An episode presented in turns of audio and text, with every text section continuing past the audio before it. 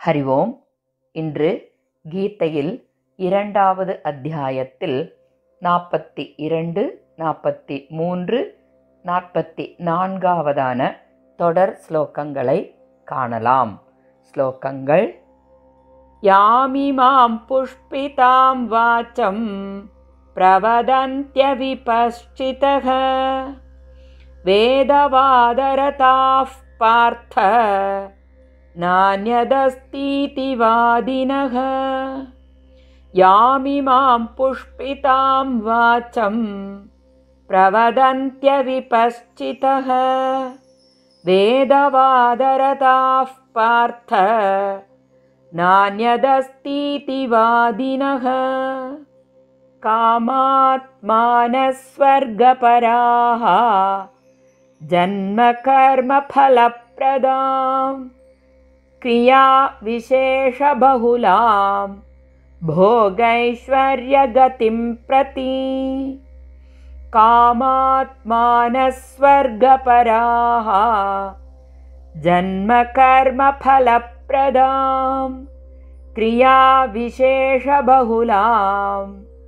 भोगैश्वर्यगतिं प्रति भोगैश्वर्यप्रसक्तानां तयापहृतचेतसा व्यवसायात्मिका बुद्धिः समाधौ न विधीयते भोगैश्वर्यप्रसक्तानां तयापहृतचेतसां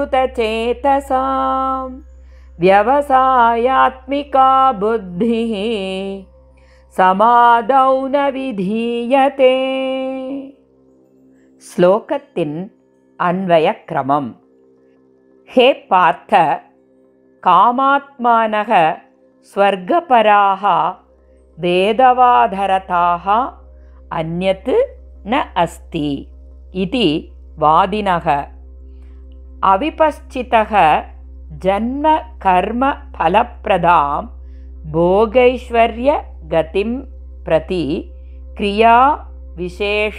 கதிம் பிரதி கிரியா விசேஷ பகுலாம் யாம் புஷ்பிதாம் வாச்சம் இமாம் பிரவதந்தி தயா அபகிருதச்சேதசாம் போகைஸ்வர்ய பிரசக்தானாம் சமாதௌ வியவசாயாத்மிகா புத்திஹி ந விதீயதே ஸ்லோகத்தின் பாவார்த்தம் ஹே பார்த்த ஆசைகளில் மூழ்கியவர்களும் ஸ்வர்க்கத்தையே மேலானதாக எண்ணுபவர்களும் வேதத்தில் கூறப்பட்டுள்ள ச காம கர்மங்களில் விருப்பம் உள்ளவர்களாவர். போகங்களைத் தவிர வேறொன்றும் இல்லை என்று வாதிடுகின்ற இந்த விவேகமற்ற மனிதர்கள் பிறப்பு என்னும் கர்ம பலனைத் தருவதும் போக ஐஸ்வர்யங்களை தருவதுமான பலவித கிரியைகளை விவரிப்பவையான என்ன என்ன அழகான மொழிகள் உண்டோ அவற்றை கூறுகின்றார்கள்.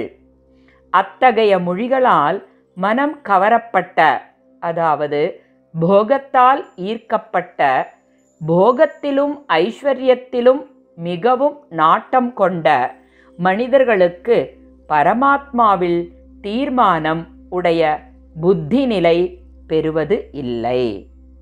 ஸ்லோகத்தின் தாத்பரியம். முந்தைய ஸ்லோகத்தில் சமத்துவ புத்தியின் நிலையான தீர்மானத்தை விளக்கிய பகவான் இங்கு தீர்மான புத்தி இல்லாத மனிதர்களின் எண்ணங்கள் நிச்சயத்தன்மை இல்லாது காணப்படுகின்றன என்பதனை விளக்குகின்றார். உலக போக ஐஸ்வர்யங்களை விளக்கும் மொழிகள் மனமில்லாத பார்ப்பதற்கு மட்டும் அழகான பூக்கள் போன்றவை ஆகும். அந்த மொழிகள் நிலையான பலனை தரக்கூடியது அன்று. அப்படிப்பட்ட மொழியின் பயன் ஸ்வர்க்கத்தின் போகமாக இருக்கின்றது. அந்த கவர்ச்சி மிகுந்த மொழியானது பிறப்பு இறப்பு என்னும் கர்ம பலன்களை கொடுக்கக்கூடியதாக இருக்கின்றது. இங்கு புஷ்பிதாம் வாச்சம் என்பது வேதங்களில் கூறப்பட்டுள்ள கர்மகாண்டத்தில் பலனுடன் கூடிய யஜ்ஞம் யாகம் போன்ற சம்ஸ்காரங்களை குறிப்பிடுகின்றது. இக்கர்மங்களை செய்து இன்பம் ஐஸ்வர்யம் ஆகிய போகங்களை பெறுவதற்கு காரணமான சகாம கர்மங்களையே வாழ்க்கை முழுதும் செய்கின்றனர். இவற்றில் செயல்பெருக்கம் அனுஷ்டானங்கள் விதிமுறைகள் பொருட்கள் உடல் உழைப்புக்கள் மன உளைச்சல்கள் என்பவற்றில் தங்கள் வாழ்க்கையை மிகுதியாக செலவிடுகின்றனர். அதாவது அவர்களது கண்ணோட்டத்தில் போகங்களைத் தவிர பரம்பொருள் தத்துவஞானம் முக்தி பகவானிடம் பிரேமை போன்ற எதுவும் ஏற்படுவது இல்லை. எனவே அவர்களுக்கு போகத்தில் மூழ்கி சுகபோகத்தை அனுபவிப்பதே வாழ்க்கையின் குறிக்கோள் ஆகின்றது. மேலும் அவர்கள் ஆசையின் வடிவாகவே மாறிவிடும் அளவிற்கு போகங்களிலே மூழ்கிவிடுகின்றனர் போகங்கள் இல்லாமல் உயிர் வாழவே முடியாது என்ற எண்ணம் அவர்களிடம் காணப்படுகின்றது. மேலும் அவர்களின் லட்சியம் ஸ்வர்க்கமே ஆகின்றது. ஸ்வர்க்கத்தில் மிகச்சிறந்த திவ்யமான போகங்கள் கிடைக்கின்றன என்று எண்ணி அதனை பெறுவதற்காக கர்மங்களிலே வாழ்நாள் முழுவதும் ஈடுபடுகின்றனர்.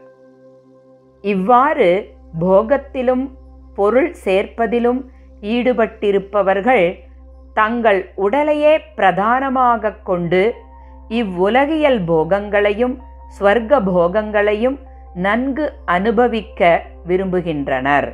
இவர்களுக்கு மனித பிறவியின் குறிக்கோளும் மனித உடல் கிடைத்ததன் பயன் பரமாத்மாவை அடைவதே என்னும் புத்தி அவர்களுக்கு ஏற்படுவது இல்லை. வேதங்களில் கர்ம காண்டத்தில் கூறியுள்ள சடங்குகளை செய்து பலனை லட்சியமாக கொண்டவர்களுக்கு மனதை ஒருமைப்படுத்தவோ தங்களை உயர்நிலைக்கு வளர்த்து கொள்ளவும் நேரமிருப்பது இல்லை. இவர்கள் சடங்குகளை செய்து அதன் பலனையே வாழ்க்கையின் லட்சியமாக கருதி உண்மையான லட்சியத்தை கைவிட்டு விடுகின்றனர். கண்டு கேட்டு அறிந்த அனுபவித்த மேலும் அனுபவிக்க இருக்கின்ற போகங்களால் புத்தியானது மாசடைந்து பரமாத்மாவை அடைய வேண்டும் என்ற உறுதியான தீர்மானம் மனதில் ஏற்படுவது இல்லை. அதாவது வியவசாயாத்மிகா புத்திகி ஏகா என்பதனை உணர்வதே இல்லை. இங்கு மூன்று ஸ்லோகங்களிலும் உலக போகங்களில் பற்றுள்ளவர்களின் செயல்களை விளக்கினார் பகவான். மேலும் பற்றற்ற தன்மையையும் பற்றற்றவர்களின் போக்கையும் விளக்குவதை நாளை காணலாம். ஸ்ரீ கிருஷ்ணம் வந்தே ஜகத்குரும். ஓம் தத் சத்.